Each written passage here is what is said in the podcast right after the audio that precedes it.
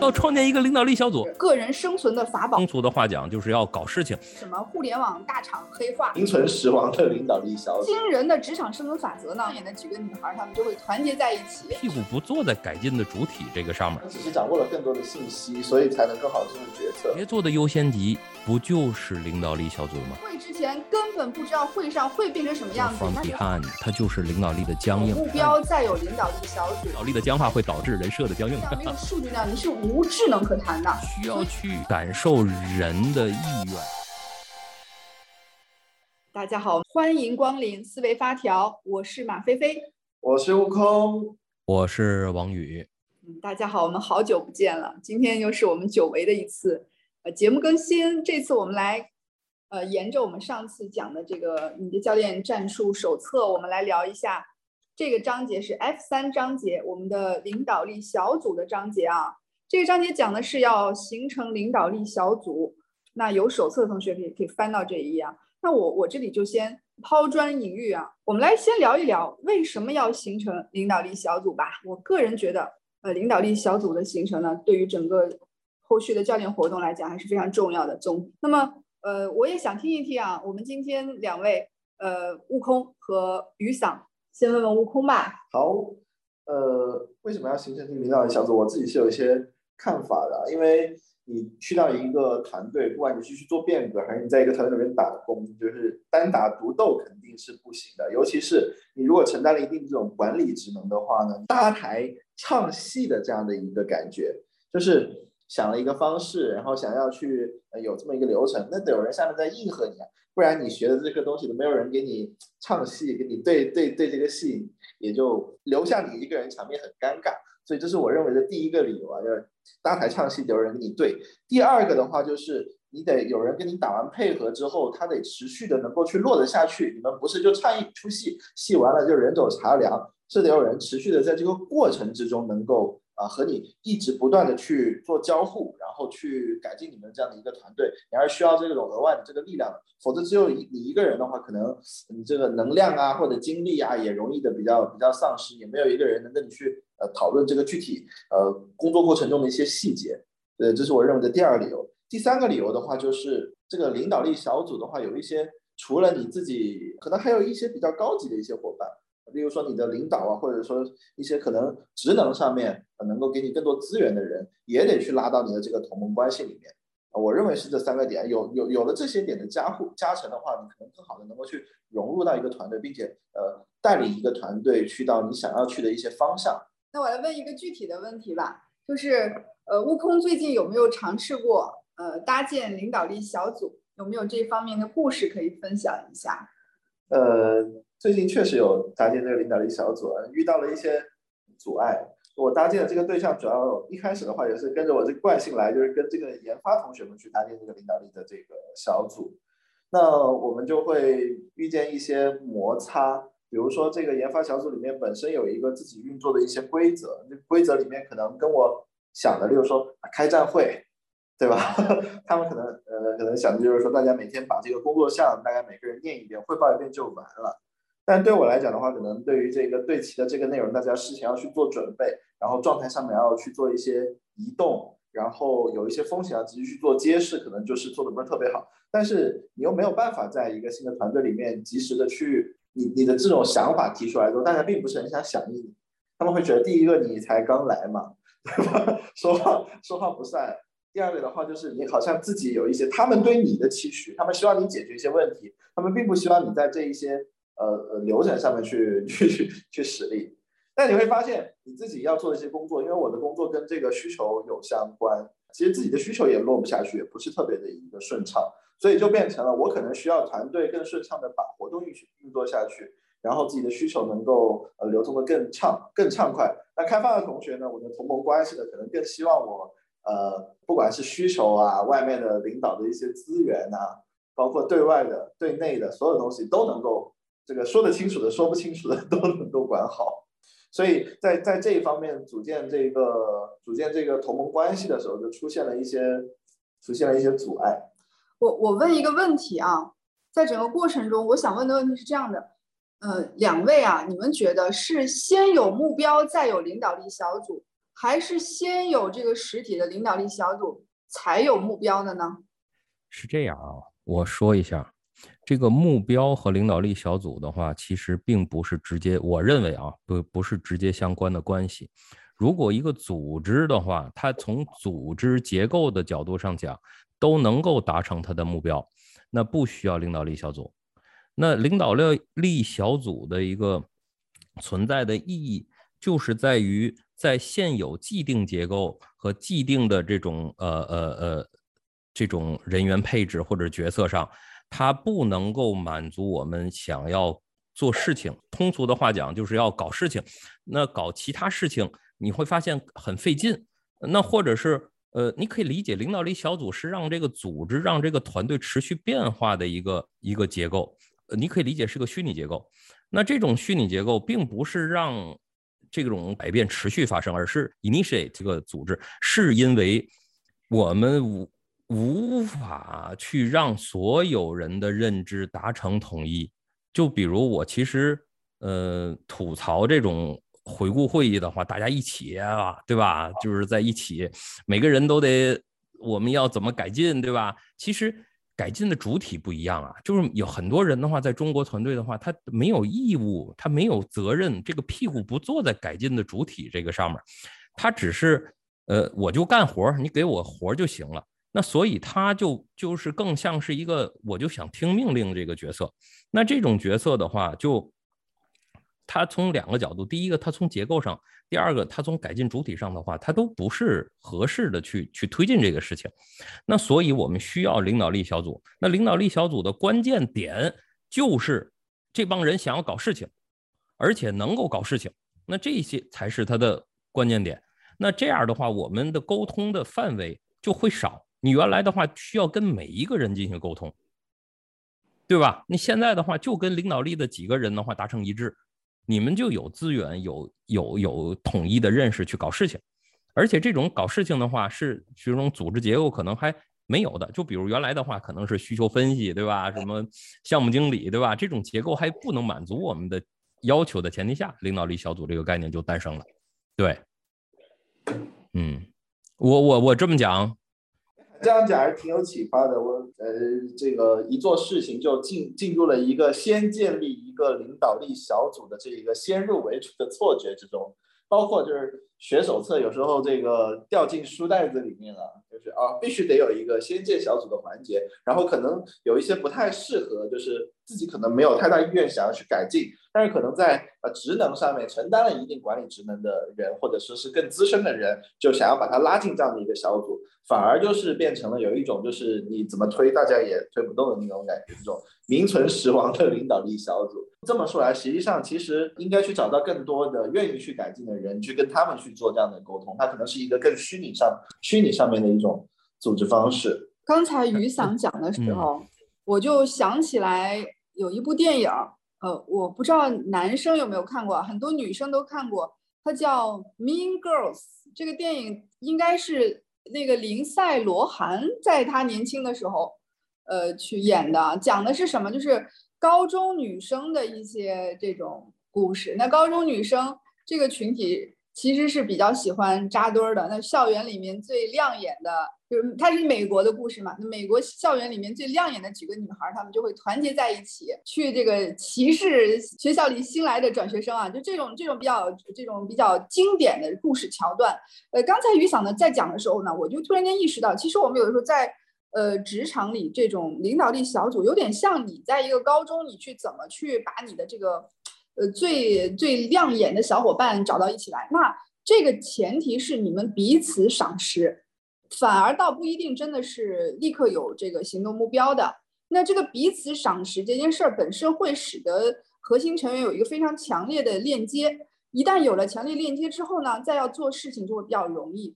所以我觉得吧，我们嗯先不讲说这个书本上的知识，说领导力是干嘛呀，怎么去做变革呀。如果我说抛开这些不讲，我们就讲说职场生存法则，就新人的职场生存法则呢。我觉得你一定要在职场内有一个不是你团队里的人员构成的，他们还有一定影响力的人，你要跟他在一起玩儿。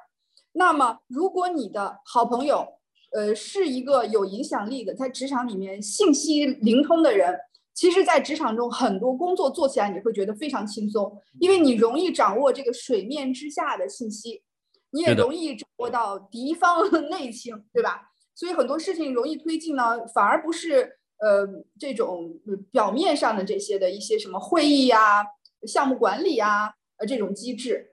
呃，那么我多讲一句啊，就是我估计悟空最近会有这种感受啊。一会儿你来跟我互动一下啊。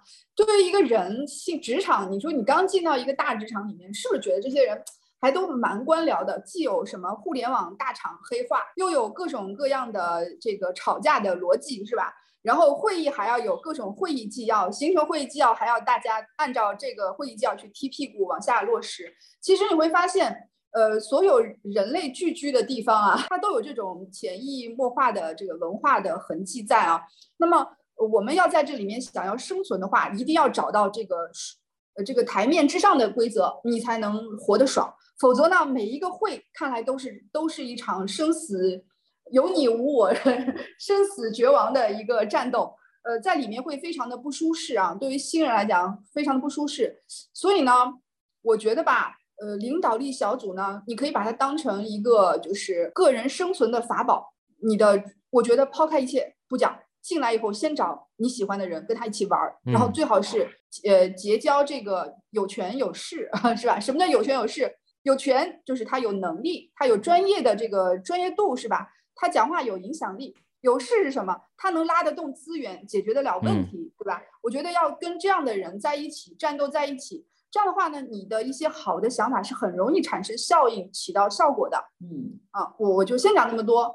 我觉得菲菲讲的好像不是 他这个叫做这个人，他要声音够大，然后或者说是能帮你去拉一些资源。然后我发现啊，就是这个所处的这个职场，它越大，它越越是有一个信息交换的游戏在。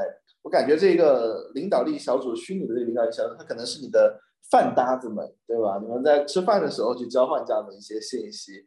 或者是你们在工作之余有一些工作上面的一些交接，这更多元的一些视角能够帮你做出更全面的一些判断。所以有有一段时间，我就经常问我们部门的同学，我就说是不是就是呃是是是我能力不行吗？还是说我不不知道有很多视角的一些信息？然后他们就经常跟我说，是因为他们只是掌握了更多的信息，所以才能更好的做出决策。对，不然的话，我只有我的这个视角做不出来。所以从这个角度来看的话，呃，视角开天眼还是一个挺挺挺重要的事儿。嗯，我想说的就是敏捷的本质是什么？敏捷的本质的话，当然了，咱不说它的特点，说我们的手段的本质。我我其实是说很多东西都是喜欢去尝试着去触碰这些本质的东西，就比如。那敏捷的本质，从部分的角度上讲的话，其实就是找重点，对，就是找重点。咱再退后一步来讲，那从交付之外，另外的话，其实交付需要什么呢？需要协作，对吧？我们协作完了之后才能交付，对吧？那交付的重点其实就是 backlog 的优先级，对吧？需求的优先级，对吧？那好，那那协作的优先级是什么呢？协作的优先级不就是领导力小组吗？对吧？你都在协作上都找不着重点，你以为你在交付上就能找着重点吗？我觉得你找不着，对吧？你连协作都找不着，对吧？咱们为什么协作这么重要？是因为人之所以存在，我们为什么是有黑眼球，外面就有眼白，是不是？我们为什么的话，通过语言的方式，我们为什么很多很多的这种进化的使然的话，是强调我们是需要协作的。你人就是这样，基因就是这样，你不能否认这个东西。那这个东西就是第一性原理的很重要的一个东西。那领导力小组的话，就是你在协作上找的重点。你如果连这个重点都找不着的话，那不好意思。这个圈子，这个你比较辛苦，对吧？呃，就比如的话，我这个事儿的话，我突然想到，第一天在宿宿舍里待着，第一天在宿舍里，他就知道这层楼到底谁厉害。你你的你儿子是吧？对我孩子，对的。但这种能力的话是重要的。你要知道，你要折腾一件事情，你要想搞事情的话，到底谁能依赖，谁能是你的战友？对吧？就到底谁吉他弹得好，谁钢琴弹得好，谁谁数学是学霸，这个是很本质的，好不好？我我觉得这说到一个要点，就是我们在职场中交换的是什么？其实我们把这个所有的这个协同协作当成是一些交换啊，包括这个能力啊、信息啊，这个。所以我觉得最重要的两点嘛，第一点就是你个人有一定的一技之长，你不用方方面面都长，你有一技两技之长就够了。说白了啊，那么嗯，这是第一个点。第二个点就是你懂得如何交换。所以我觉得就是为什么我有的时候觉得有一些工作者，我我跟他合作，我觉得这个人非常有才华，但是他的职场表现并不达不到他才华的那个样子，才华很强，但是不知道怎么交换，不知道怎么把自己的这个这个事儿啊放在一个更大的盘子里面去让他去去发光。就说白了，你要找一个快船往快船上踩，要么你有本事自己开一个快船，就这个领导力小组你是核心成员，要要不然你就想办法。你挤到一个快船上去，这个快船基本上可以驱动整个大的组织向前去卷动。我我还是那个观点啊，一个组织要强，根本不需要人人都强，基本上一两个，比如说关键管理者、一把手、核心的骨干，他们这个嗯觉悟意识到了，他自然就强了，他自然就是这个团队的这个领导力的小组的成员。所以领导力小组其实是到处都有的，就要看对的，你们玩的是哪个游戏。可能有的游戏是这几个人在一起是领导力小组，有的游戏是那几个人在一起是领导小组。最好是大多数你都在里面，那你就是稳的。对的。那这个事儿，马飞飞讲这事儿，又让我想起了前呃，昨天还是前天的话，我们有一个初中的聚会嘛，呃，三个男生，我们就三个男生，这俩男生的话，吃吃饭就出去抽烟去了。但不抽烟的话，你说就就剩下一堆女同学，对吧？老的女同学，对吧？我坐着也很尴尬，所以我也就拿着烟出去跟他们一起抽。对，是呃，我我所以我说啊，本质上虽然我们也在讲嗯协作啊，讲这个敏捷方法，看上去都还蛮高大上的，但是嗯，其实有的时候人的这个活动，它就是既有冠冕堂皇的明明摆着的游戏规则，也有一些潜规则。我觉得有的时候要善用潜规则，反而我觉得啊，我觉得呃这个。敏捷中的很多手段，它是更多的是一种，我们不说它是潜规则，但我觉得它是潜移默化的在使用一些规则去让事情去去呃，就是诞生或者是发生。那为什么？是因为我们在传统的方法中很多东西会失效，比如说我用传统的项目管理手段，我也可以管理项目，但是我们想要的这个项目，一旦它的复杂度非常高，或者它的目标比较比较具有挑战性的嗯话，传统的项目管理手段就会失效。所以回过头来，我们反而用一些比较柔性的方式去做管理，它就更多的像一个潜规则。比如说，我跟你关系好，我们俩我们俩就是我挤挤眼睛，你就知道该说该说什么，我们俩就撤了，对吧？就这个就是潜移默化的东西，它其实非常有 power 的。这种东西是一种吸收复杂度的结构，这种结构的话是使得一些变量，它有很多意想不到的变量，是吸是吸收这种变量的一种结构。你如果有很多的这种东西存在的话，你会发现的话，你就可以在一个非常混乱的状态下去打仗。你你如果没有这种东西的话，你就呃就只能在一种简单状态下去打仗，就是这种简单状态。就比如现在打仗就非常复杂的状态下，你你必须得是利用很多这种虚拟的圈子，呃呃，形成这种影响影响力。我我翻译一下啊，我觉得说的非常好，然后我翻译一下，我把它翻译成一个非常 low 的日常中我们工作中会发生的事情。什么叫做就是说把它这个怎么用好呢？我觉得举个例子，就是如果这个会开会之前你就知道会得到什么答案，那就说明你这个领导力小组或者是你对这个组织是充分了解的。如果你是开会之前根本不知道会上会变成什么样子，那就说明火候还不够。那就比如说我可能对对业务、对于客户、对于关键领导他的想法完全没有把握，或者说我不在这个事情的中心。我们自己的会，比如说研发的会呀、业务的会呀、业务的例会呀，哎，我我基本上去开会，我心里都有数，到底是什么结论，谁会有意见，谁会没有意见啊，我都有数。但是我也遇到过我没有把握的会，什么会呢？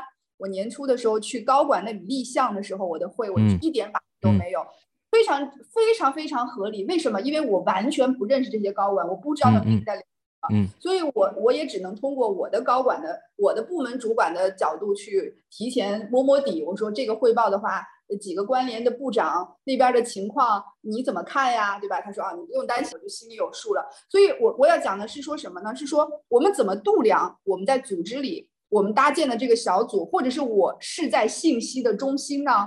我觉得会议就是个很好的探针。你对于你基本上要开的会，你都有把握，说明你已经在信息中心了。嗯嗯。如果你还不是的话，请好好做好，回去看一看 F 三章节，领导力小组 可以好好看一下这一章。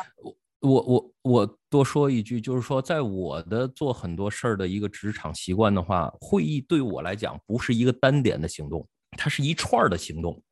也就是说，只要开这个会，后面当当当当当当几个会的话，其实在我脑子里的话都已经成型了，或者说我都可以发会议邀约了。那这一串的会议的话，去跟别人 PK 的话，并不是一个会议的结果。我是跟别人 PK 的，是一串会议的结果。那这样的话，我就必须的，就像刚才马飞飞讲的，就是说我其实就要预期到每一个会的一个结果。如果我预测不到的话，就证明我其实是，呃，这个领导力就是这个组织的一个虚拟，另外一个虚拟领导力小组的一个编外人员。我刚才就是马飞飞在讲的时候，我确实是应用马飞飞讲的这一套东西想了一想。你看，其实咱们如果做这种呃。团队敏捷教练的，他可能去辅导团队的，你你可能每天开个早会，开这种三三五五的这种会议，你其实对这个结果是很很有把握的，对吧？大家 这个要挪挪卡片挪的怎么样，还是你这个需求澄清能澄清的怎么样，这些你是有把握的。这就是说说说说明这个探针对人来讲是有效的，走出了对团队所谓的辅导，你自己可能是这一个游戏的一个参与者的这个时候，你就会发现。在参与这个会多了，业务方范围变大了，信息量变多了，你可能很多事情都无法去预料。所以我就听到菲菲讲这个信息交换，包括如何和你的呃领导力的这个小的圈子，你的上级怎么去交换，对吧？高管这个要汇报，完全不知道他们什么套路，都不认识，也没有机会跟他们去这个建立吃饭呐 这种关系。通过别人的这个信息来在盲区里面去工作的这种能力，就这种情况就要加强加强自己。让自己处在这个信息的中心。有时候，有时候我我觉得敏捷有一个部分的，你的行动是对抗这个信息不对称的。这个是敏捷，就是以他的那个敏捷宣言来看的话，它里面的很多东西都是这个主旨。就是我们认为这个文档这一类的，它比较僵化或者比较低维度的东西是，不足以支撑复杂信息。所以敏捷很多活动是面向更复杂的信息的，它是高维度的，它也是。它也是对抗信息不对称的。我觉得在当今的这个，嗯，我们在软件行业中的最大的感受是，由于你的迭代变快了，或由于业务的变化更快了，你的软件研发的团队要处理比以前更大的信息量，而且它的变化是每一天都在发生的。你的信息永远是最真实的，对吧？这个人他是一个很稳定的一个机器，你可以自我迭代，但是不会今天和明天有太大的不一样。那么。决定你们个体工作差异的，往往就是你有没有充分的、完整的信息，信息量大，你智能才能体现出来啊！我们在 Chat GPT 上就看到了，你没有信息量、没有数据量，你是无智能可谈的。所以，我所以我觉得吧，就是我觉得领导力回到这个呃 F 三章节的领导力小组来看的话，领导力小组中的成员应该在职能上、在技能上都，或者甚至在内容上、工作内容上都应该是互相不重叠为宜。越差异性越越好，对吧？对的，咱们咱们如果举一个例子的话，举 Scrum，大家可能听得比较明白的这个例子了的话，它其实是假设团队的话，P.O. 和斯格拉姆马斯塔他是团队的领导力成员，领导力小组的成员。那这一假设在很多实际的团队运行中不成立，很多的斯格拉姆马斯塔都是半吊子推上来的。对吧？经过了一两天培训，没任何经验。那其实本质的本质的话，其实是领导力小组，而并不是 P.O. 加斯格拉姆马斯塔。对，虽然说如果就是在这，也就是为什么不难理解，很多的团队的话，P.O. 它的权力的就更大一些，对吧？在很多的这种呃组织之中，你会发现的话，P.O. 的这种掌控力是非常强，基本上是一阳堂。斯克拉姆马斯塔根本就跟着跑而已，对吧？那这样的话，其实这个核心的领导力小组它没有形成完善。对，那我一般的话都会叫这种核心的研发骨干以及测试骨干进入领导力的团队之中，对吧？那这样的话，我们才能够平衡整个的这盘棋的话才能平衡，要不然的话，你这就感觉一条腿就是螃蟹的爪子一样，一条一个特别大，一个就特别小。你说是从结构上就不对，你知道吗？你们俩点啥头？真是的。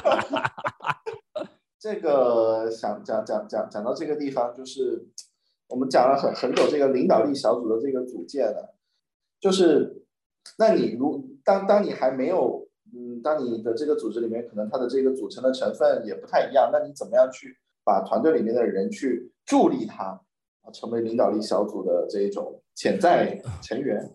我我觉得第二点你死心吧。我我我虽然答案也是死心吧，但是我稍微温柔一点来讲啊，就是就悟空讲这个的时候，他心里在想什么？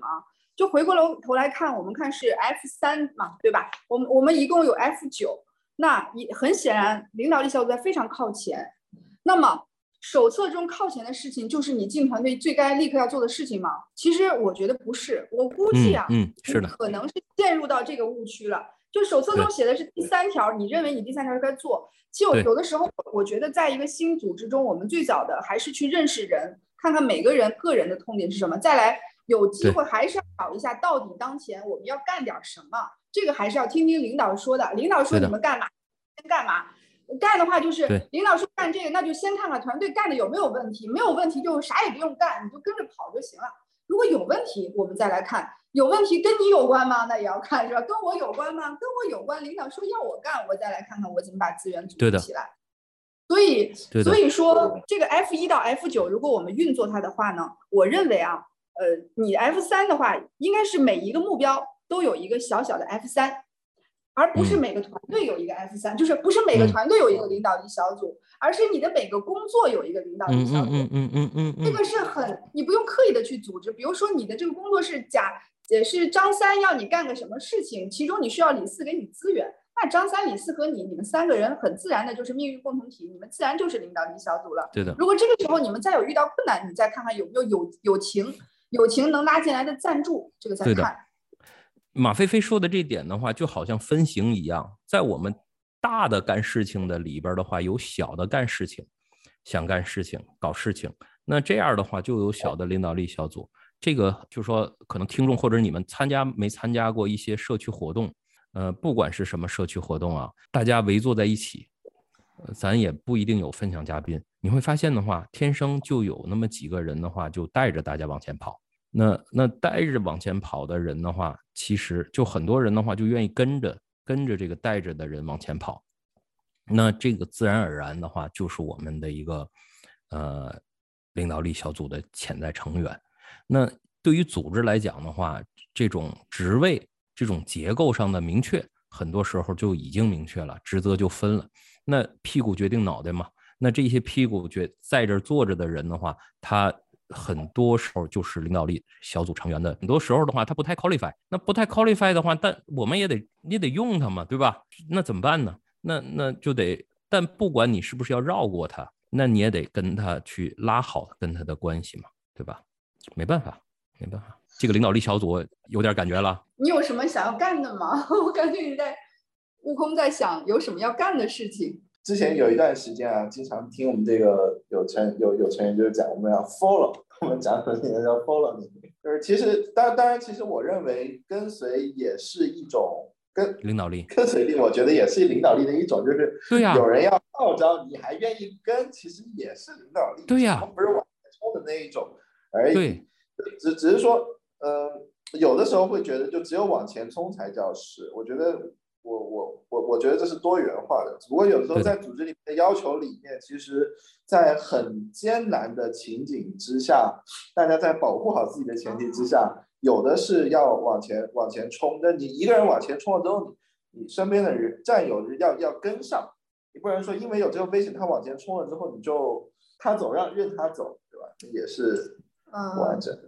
我我听到你你对这个事情的理解啊，我我觉得就是这样子的，嗯，我不认为完全要做新的事情，因为这个在这个领导力小组中，大家以某一个阶段是有聚焦的重点的，在这个重点中，可能是产品的轮次，有的轮次可能是测试的轮次，这个到谁发言，谁是主打前走，其他人在自己的角度给予支持，你能跟上也这也。我觉得能跟上，对于很多人来讲，这也是很难的事情啊。这个叫执行力嘛。你执行需要什么？要听得懂，然后在自己的专业领域里还能做出正确的判断，而且还要去行动，最终还对行动还要有质量。这个跟上可也也不是那么简单的。所以反过来讲，我觉得呃，领导力小组中的领导力三个字也不是完全需要僵化变成说非要带头儿。呃，我觉得不是的。呃，领导力是说他们比起其他人，他们是更更站得更靠前，这就是领导力小组成员。大多数人是不 follow 的，我认为啊，大多数人是不 follow 的，就觉得自己挺好是吧？对，不需要指望每个人都能跟，不要把不要把对别人的期望放得太高。我觉得工作中把自己干好。有一个词的话叫领导力的僵硬嘛，也就是说，如果一个人的话就一直所有的时间都是跟随，都是 follow，叫用共创的话讲叫 leader from behind，他就是领导力的僵硬。但如果一个人的话总是 leader in front，总是就是在前面。对吧？在那儿领着大家往前跑，在一直领着大家往前跑，这也是一种领导力的僵硬。也就是说，我们真正的领导力其实是根据不同的情况进行选择的能力。因为我说宇桑说的这一点，我还蛮蛮蛮触动的，就是两两就是两个方向，你过极端的话，都是一种僵化。对你就像在群里边，很多群里边，有些人一说话，其他人就开始吵。就开始拍，就开始打，对吧？这这就是很正常，对吧？这就是领导力，你总这样，对吧？当然有的时候的话，你说了的话，你可以增加点东西，就渐渐的话，人设就这样了，就是领导力的僵化会导致人设的僵硬。嗯，是的，我有一次跟我的主管沟通的时候，他就跟我讲，他说你什么时候意识到有些东西你要放弃控制？他说什么时候你就是一个成熟的管理者了？这是他跟我讲的原话。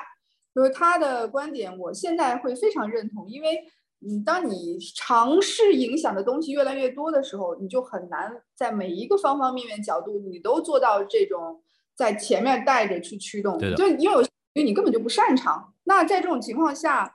呃嗯，我们当然，我们对于作为一个工作者，当然希望自己可以更多的去影响他人，这可这是良善的动机嘛，对吧？那就要看用什么方式去影响，什么时候你应该就是放开手，这个把这个方向盘交给呃适合掌握它的人，呃，一个是你的同僚、你的伙伴，他是需要去体验的，这个工作也是他生人生体验的一部分，你不让他体验。那他白来上这个班儿啊，对吧？我就白白上这个班儿嘛，对吧？有些人他是想要体验的，不是说每个人啊。嗯，再另外一个就是，就是我觉得，就是像我们这种在职场也混了这么多年的人，呃，你总要给呃年轻人机会啊，不要啥事都自己干嘛。那自己，我想想，我们自己谁年轻的时候不都是磕磕绊绊这个这样成长过来的，都是从痛苦中成长的。有些小问题，它不是说特别的。呃，不能接受，你就可以先干着再说。所以这个有的时候敏敏捷，我们也讲说，这个团队要有一个这个包容，要有安全感。其实我觉得本质上，你你长期主义来看的话，一个优秀的管理者，一个优秀的有有领导力的人，他应该是搭建的是这个团队，允许大家去掌控，然后允许犯错，允许大家成长。我觉得这个是个良性的方向。嗯，我突然想到了，就是说，其实，在管理或者是这个东西的话，很很多这种。高端的人士喜欢的一个活动的话，叫骑马。你会发现的话，马这个东西很有意思。这个意思在什么地方呢？第一的话，你是坐在它上面的，它不像猫和狗，你是跟它的话，其实你并不依赖它，对吧？你是在它上面的，就等于它怎么跑的话，它去影响你，这是第一点。第二点的话，你的缰绳其实是你拿着的，对不对？但你你如何控制它和影响它，对吧？那那这种度。就很有意思，那有的时候就得让他做决定，那有的时候你就得做决定。那这个度的掌握，这种灰度的在灰度之间游走，去跟活的东西去交互，管理这个词儿，management 一开始它就是跟马打交道的，对，跟活物打交道。所以就是说这个东西，因为大家脑子里都太想着简单的啊，就就 Scrum 框架就行了，对吧？就 top down 的话，领导说啥咱就执行就行了。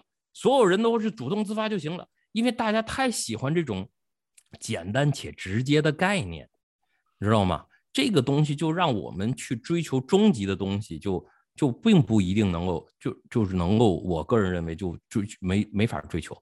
但是领导力小组这个概念就是相对比刚才说的那些概念复杂一些。对，但我个人认为的话，他是追求的，就比如什么变革小组，不，都都，但只是其实它很多都是领导力小组的一种表现形式，或者是一一段时间的一种一种名字而已。呃，我今今今天这个讲马的这个 隐喻又又又启发了，这感觉像那个 coaching 也 coaching 好像也是有讲马的这样的一个隐嗯，引着马的这样的一个方向，嗯嗯，不能这样子去拦着。其实回到今天我们讲这个领导力的话题啊，还想去讲一点，因为我们者就是有很多同学去反馈，一就是当然学习有一个安装的过程，有的时候会把它去当这个变革小组的方式去把它去安装，或者像我也有很长一段时间用这个过程，就是把它当成，因为它在前面就把它当成一个呃前置需要去做的一件事情。哎，那其实，在尾声的这样一个时间段，那我们如何在呃，学习或者去应用的这个过程中，去有一些抓手或者有一些重点，我们怎么样去去去应用我们这样的一块知识，或者不至于陷入到这个书袋里？叹口气啊，哈哈哈，就是说，就是说，领导力小组这个概念本身就是一个复杂的概念，就是一个需要你 working with the people 去感受人之间的感觉。当然了，你你可以就是非常简单的说，领领跟领导说，我们需要创建一个领导力小组，那也可以。对吧？呃，这么做的话很简单粗暴，没有艺术感，对吧？没有技术含量。就用黎叔的话讲，最讨厌你这帮没有技术含量的了，对吧？呃呃，你需要去感受人的意愿，有很多人就是比较积极主动的，或者是愿意去，他的思考的呃呃密度和行动的密度就高于一般人的。那你就把这些人的话，你走过去问问他，我对吧？你想要什么？咱们一起得到这些东西。对吧？那这样的话，我们就能更容易的去搞事情。我刚才说了两点：第一，直接让领导的话说，我们需要成立领导力小组、变革委员会，对吧？这也行。但另外一点的话，其实，嗯，当你在非常大的压力的情况下的话，其实你就得需要在其他方面的话多发点力、使点力，你的复杂度就得提高，对吧？所以这也就是为什么冥想和瑜伽重要，它让你舒服，让你去观察到整体，观察到细节。对吧？这也就是为什么女生更厉害呢？对，在很多时候。好的，我也我也 说一下我我对这个事情的，就是怎么避免僵化是吧？避免掉掉掉到这个书本里面去啊。我也讲一下，就是我们在手册里面确实可以看到啊，你怎么去把领导力小组搭建成一个实体的组织。包括一些具体的行动怎么去对齐啊？这个确实是有这个说法的。当然，这个手册本身本质上讲的是一些针对很具体的变革活动，你势必需要有一些相应的组织去匹配它。我觉得我们今天除了说探讨在一个敏捷转型的这一类常见的 case 中怎么去搭建一个具体的领导力小组，其实我们还在讲的是，如果你在日常工作中遇到的一些有涉及到比较复杂的工作事项，你怎么去形成你的可用的这个核心的团队资源？啊，对吧？所以我觉得这个里面我们讲了很多，就是呃，怎么去找到跟你兴趣相投的人，大家一起来搞事情。我觉得这个是我们就是避免变成一个就是僵化的一个操作的方式的一个比较好的一个手段。那么另外一点我要讲的就是说，呃，我的观察啊，通常一个组织很正式的呃成立领导力小组的话，你会观察这个领导力小组成员多半也会成为核心的管理团队的成员，所以。所以我的我的观察啊，就是不管以前在某安公司，或者是我们其实我在某 AI 的公司，我们都遇到过这种情况，就是它这个变革过程中的这个虚拟组织会逐渐的固化，形成团队的新的这个核心成员，因为他们在呃认知上更符合整个组织想要去到的那个商业目标，对吧？所以识别领导力小组成员的过程，就是识别你的核心的领导团队的一个过程。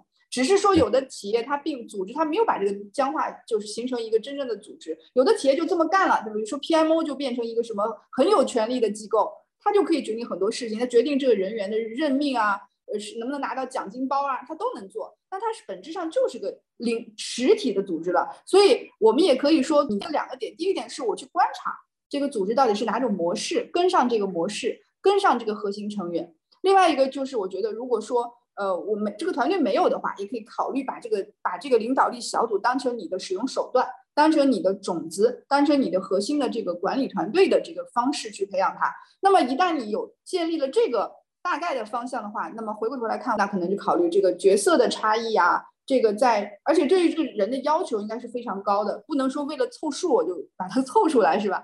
就应该确实达到要求的才能是真正的成为领导力小组。我觉得避免就是变成一个纯粹方法论了，更落地一些。悟空，哎，其实我我今天最后其实想分享一个小故事，嗯，这个故事的话，它不是纯职场里面的这个故事，会显得比较轻松一点，呃。我我们最近其实有这个打羽毛球活动嘛，但是羽毛球的活动几近这个就是要快消失了，因为不是特别有人多人去响应。后来继续做了几个几个事情啊，普遍大家去打的时候，这一个水平上面的话，就是对规则不是特别的了解，所以一直在打这种养生上面的一些模式。我们打了一两次之后，大家会觉得就是随着水平好之后，它慢慢会有一种倾向，基本上是打了打到第三次的时候。我说，你如果这么样去使劲儿的话，你的手腕容易受伤。为了你的身体着想，你可以怎么怎么样？我不是说你的手腕就应该摆在这么一个角度。然后随着大家就是呃建立这种安全感，同时呃大家又有一些感觉，有一些共同的目标，然后不要去受伤的这样一个目标，大家自发的觉得就是哎可以去玩一下这个规则。大家当把规则打完之后，发现哎好像比以前打的有意思了一点，我们就再往前一点。哎，那你怎么把发球这个东西打好？那就是也不是现场直接去教，就是你发完之后遇到了这个问题，遇到了这个问题之后，趁着这个机会把这个东西交过去，再打了两三次之后，就发现，哎，他们大家打打羽毛球这个热情就起来了，就分这个组织球的这个组织也会也会说，以前就觉得打的还像好像有点在玩，最近越打越起劲，越越打越着迷的这种感觉。那我在这个故事里面，我就感觉就是组建一个，不管是组建领导力小组，还是说找到一些同盟关系的人。还是你在一个组织里面，你去找到一个目标，去把这件事情去做完，它也是去呃遵循了一定的一些方法，或者说一些步骤，例如说建立安全感，呃，找到大家的一些呃痛点或者是一些目标，然后基于基基于单件事情的去去给大家一些支持，然后事情就自然而然的就发生了，你不需要非常僵硬的去呃成立某些事情。在你这个羽毛球的故事里，你形成领导力小组，你认为最关键的？一两个或者两三个动作是哪两三个动作？就是大家会觉得这是一个轻松的一个状态。第二个动作的话是始终会有人去呃牵引这个活动的发生和有人去响应。因为当一个活动没有人去组织的时候，很多人就算他也不会主动去组织，就是一个推力和一个 follow 的一个过程。我觉得这两件事情是比较关键的，它让大家持续的有机会能够去看见更多的信息，或者信息得到更多的交换。就是你，你是在其中暗中的使劲儿，然后让这两件事发生，从而你们的领导力对他，他他他每周要组织，他每次只有他一个人固定的时候，我就马上会去响应他，然后组着组着这个曲局就组成了。那你那呃，第二个问题是，就是拿一两个具体的这个反馈吧，让你意识到你们的这个领导力小组是成型了的，也就是说肯定是好的感受嘛，对吧？是的，是的。就是咱们去打打球的小伙伴，最开始他们不愿意这么严肃的去干这些事情的。其实后面他不，他也没有说是严肃，他说他打的很起劲儿。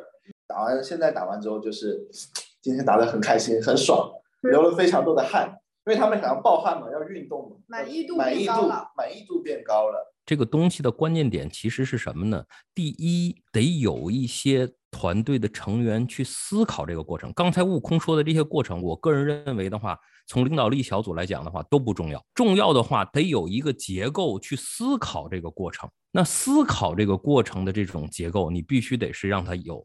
而且思考这个过程的话，得需要有一个复杂体去应对这个。就比如打羽毛球，打羽毛球是这就是个社区，好不好？社区的话，它没有任何的一个 top down 的一个结构，那就得照顾每个人的情绪。那这种小组去照顾每个人情情绪，去去让每个人得到好处的这样的一个过程。对。那如果在组织之中，我们要推行领导力小组的话，也要有一个能够去让这件事情得以发生，去整个思考的这个。这个过程的这个团队，你你不能一个人在战斗，我觉得这才是关键点。是，这也是我问这两个问题的关键点，就是你先有，然后他他们决定做一些事情，然后大家一块儿觉得很很 happy，不是说做完了我总结，我感觉这个里面有个领导力小组，我觉得这个里面还是要有差异的。对的，它是个决策的核心组织。好，好了，我们今天的时间也差不多了，那我们今天就先畅聊到这里。好，哈哈，好，那就下次再见。下次再见。下次再见。也欢迎大家对我们的这一个节目一键三连点赞转发收藏这样才能让我们下次的更新的速度更快一些。好今天先到这里吧。拜拜。拜拜。